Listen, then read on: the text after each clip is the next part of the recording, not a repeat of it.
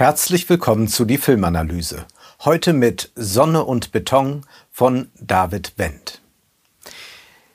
Wir sehen als letztes Bild die vier Freunde und Elendsverbünde im Freien ins Offene gehen. Der eine von ihnen trägt ein Werbe-T-Shirt, darauf prangt die Aufschrift Lotto. Das ist kein Zufall. Es unterstreicht noch einmal, was wir in den zwei vorangegangenen Stunden in den sehr aufregenden Stunden gesehen haben. Die vier Jungs haben beim Geburtenroulette Pech gehabt. Nicht mit ihren Müttern. Diese, sofern sie noch leben, erweisen sich alle als zärtlich, stark und klug. Das Pech liegt darin, dass sie in soziale Verhältnisse geboren sind, die kaum einen Ausweg lassen. Reichtum wird in Deutschland vererbt.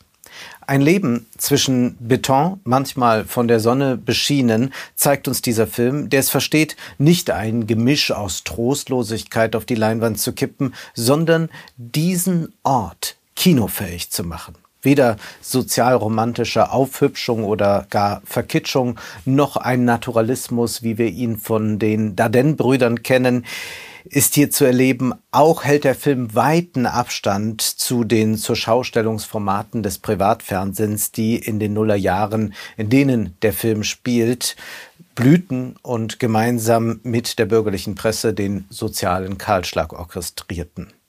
Es ist die Adaption des gleichnamigen Romans von Felix Lobrecht und es ist eine schöne Überraschung, dieser Film. Auch weil wir so viele unverbrauchte Gesichter sehen. Normalerweise ist es ja im deutschen Film üblich, dass fünfunddreißigjährige Stars dann siebzehnjährige Jungs spielen. Hier aber nicht. Levi Rico Arcos spielt Lukas, Vincent Wima Julius, Rafael Luis Klein-Hessling Gino und Aaron Maldonado Morales Sanchez.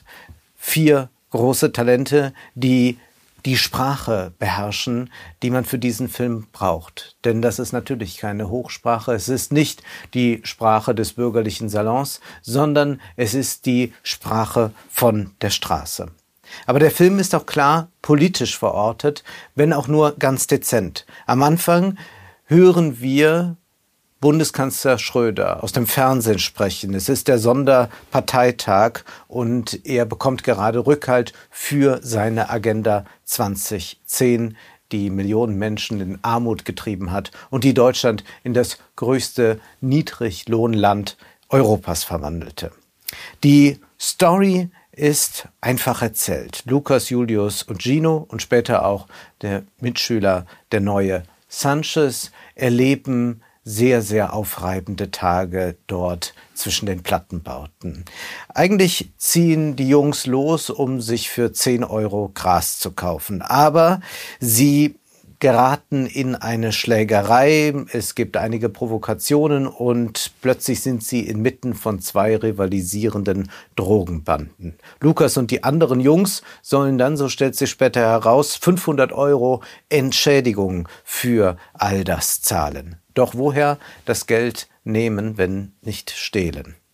Da kommt vielleicht gerade recht, dass Berlin plant, die Schule der vier, eine sogenannte Problemschule, mit fünfzig Computern auszustatten, damit, wie es heißt, ihr erfolgreich ins Berufsleben starten könnt. Was wir hier schon sehen, um Bildung geht es in dem Sinne überhaupt nicht mehr, sondern nur noch um die Verwertung dieser jungen Menschen zur künftigen Arbeitskraft, die vom Kapital ausgebeutet werden kann.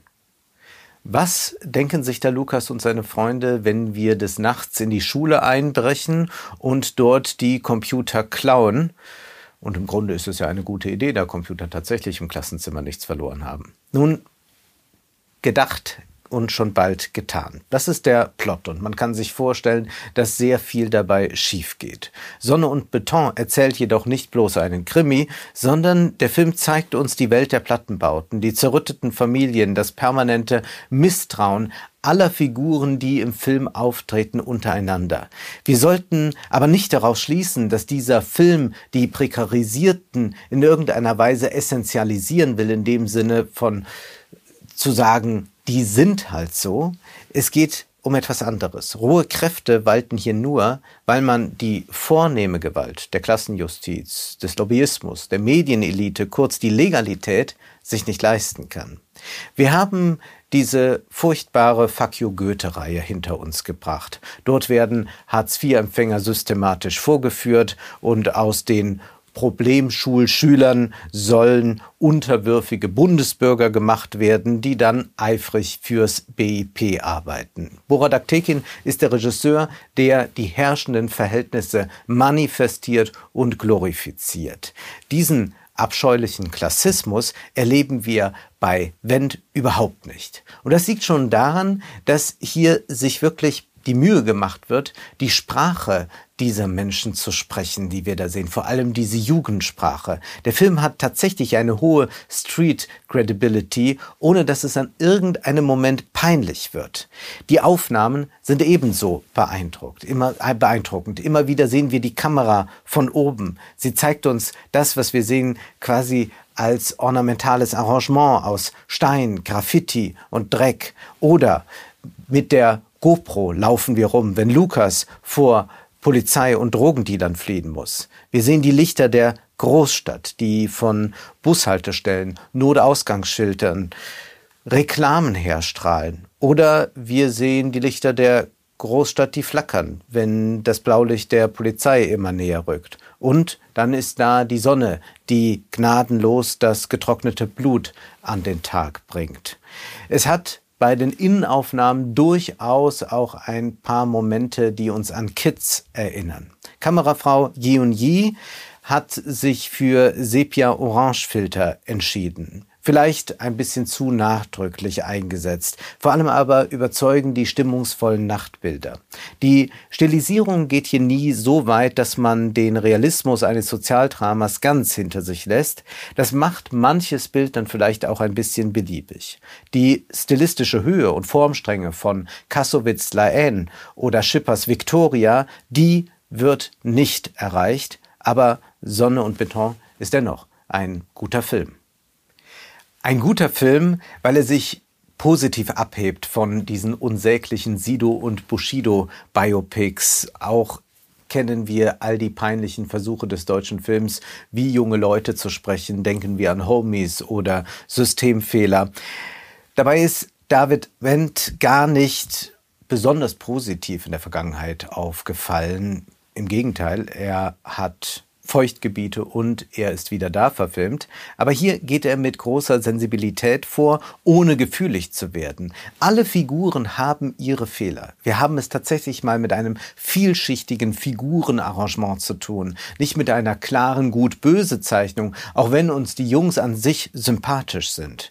Interessant ist, dass es immer wieder Wendungen gibt. Gerade der besonders hilfsbereit erscheinende Lehrer entpuppt sich dann als einer, der schon davon ausgeht, dass Deutschland sich abschafft. Er hat Sarrazin gelesen und verfolgt da in der Klasse wohl seine ganze eigene Agenda. Und die unsympathischste Figur in diesem Film könnte eigentlich Julius sein. Er ist immer zu laut, immer zu draufgängerisch. Er macht schlimme Sachen. Er zückt auch einfach mal einen Revolver. Aber irgendwann sehen wir, wie er wirklich haust. Er schämt sich sogar gegenüber seinen Freunden, dass er keine Möbel hat. Er hat nie etwas anderes erlebt als Dritte und man versteht auch dies plötzlich. Man könnte das jetzt gleich in so einen Diskurs um Klassismus einordnen und könnte sagen, ja, wichtig, dass wir einmal empathisch auf diese Menschen blicken. Wichtig, dass uns auch mal gezeigt wird, dass das Menschen sind. Wichtig, dass wir vielleicht eine andere Sprache finden, wie wir diese Menschen beschreiben. Aber das ist natürlich ein Irrweg, der eigentlich ganz gut zusammenpasst mit dem kulturalistischen Klassenbegriff, den Konservative haben, wenn sie sagen, na ja, die sind halt so. Und vielleicht kann man den einen oder anderen retten. Bei dem linksliberalen Klassismusdiskurs finden wir nun häufig vor, dass man sagt, wir dürfen diese Menschen nicht diskriminieren. Das heißt, wir brauchen eine bessere Sprachpolitik. So gibt es ja auch von der Ampelregierung Bestrebungen, dass man vielleicht andere Worte finden muss, um Armut zu beschreiben. Aber es geht ja nicht darum, dass man Armut nicht diskriminierend beschreibt. Das ist ja selbstverständlich, dass man nicht Arme auch noch diskriminiert. Aber Eigentlich, wenn man von Klassismus spricht, müsste man ja darüber nachdenken, wie kann es überhaupt so sein, dass Menschen so arm sind in einem so reichen Land. Ja, es ist wichtig, Stereotype zu reflektieren, aber der Film geht da nicht ganz sensibel vor, sondern er zeigt uns natürlich, dass viele Stereotype auch stimmen. Allerdings wird das nicht essenzialisiert und es wird auch nicht als eine kulturelle Eigenart verkauft, die dann wie ein Biotop geschützt werden muss. So kommt das ja bei manchen Klassismusforschern durchaus rüber. Der Film stapft aber in diese Falle nicht, sondern eher macht daraus ganz klar eine Klassenfrage, ohne das explizit zu verhandeln. Es ist erst einmal ja keineswegs so, dass die oberen Klassen moralisch besser sind. Der Lehrer entpuppt sich als Rassist, der Sarrazin gelesen hat. Der Direktor führt sich auf wie ein Diktator. Die Polizei, die schützt nur die Besitzverhältnisse und geht brutal vor. Nein, was hier wichtig ist, dass es um die materielle Verbesserung geht. Dass es eigentlich ein Film ist über die immense Ungleichheit. Und einer der Jungs sagt dann auch, als sie nachts unterwegs sind auf eine Party und diese Party findet dann doch nicht statt, sie irren durch die Stadt. Das ist das Schöne an dem Film, dass er auch diese Möglichkeiten lässt, herumzuirren. Und da wollen sie wieder nach Hause, wollen wieder ihren, in ihren Block zurück. Und der eine Junge sagt, wie krass es ist, arm zu sein, weil sie jetzt auf öffentliche Verkehrsmittel angewiesen sind und natürlich keins kommt. Und dann nehmen sie sich ein Taxi und es scheint, als würden sie sich tatsächlich Luxus gönnen. Aber natürlich haben auch sie gelernt, dass man den Druck nach unten abgeben kann und so bescheißen sie den Taxifahrer. Und hinzu kommt dann auch noch die Klassenfrage, wird verquickt mit Rassismus, mit einem strukturellen. Und einer der Jungs mit einem Migrationshintergrund sagt dann auch, die denken, ich bin so, dann bin ich halt so. Soll jeder auf meinen Kopf treten? Sonne und Beton zeigt uns eine radikale Individualisierung. Eine Gesellschaft, in der es nur noch Vereinzelte gibt. Ja, es gibt so etwas wie Selbstwirksamkeit. Möglicherweise funktioniert der Coup und man ist danach ein paar hundert Euro reicher, wenn man die P Cs gestohlen hat. Aber es läuft nie darauf hinaus, dass man sich als Gemeinschaft in irgendeiner Weise zusammentut, dass man wirklich miteinander solidarisch ist. Das ist diese unglaubliche Hackordnung, die wir zwei Stunden lang vorfinden und die auf uns einhämmert. Und wie ist es nun mit dieser Crime-Story, die uns erzählt wird? Worum geht es denn hier eigentlich? Nun, es geht um Schuldverhältnisse. Die Jungs sollen diesen Drogendealern fünfhundert Euro bringen, fünfhundert Euro, die sie nicht haben. Es geht aber um noch viel mehr Schuldverhältnisse. Da ist Gino, der immer wieder versucht, Geld wegzunehmen von seinem Vater, der dieses Geld versteckt, damit er irgendwann mit seiner Mutter aus diesen brutalen Verhältnissen fliehen kann. Da ist Lukas Bruder, der noch irgendwelche Altschulden hat und der muss sich irgendwie daraus befreien. Und wann immer die Jungs da durch den Block gehen, dann heißt es, du schuldest mir noch zehn Euro, ich bekomme von dir noch zwanzig Euro.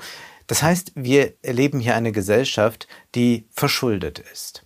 Und jetzt könnte man sagen, es ist eine Crime-Story, aber man könnte auch sagen, allegorisch wird hier erzählt, was de facto der Fall ist. Im Herbst zweiundzwanzig konnten sechsundfünfzig Prozent der Bürger Deutschlands ihre Rechnungen nicht pünktlich begleichen. fünfzig Prozent der Bürger gehen davon aus, dass sie wegen der gestiegenen Energiepreise einen Kredit aufnehmen müssen. Und da sind wir in diesen Schuldverhältnissen.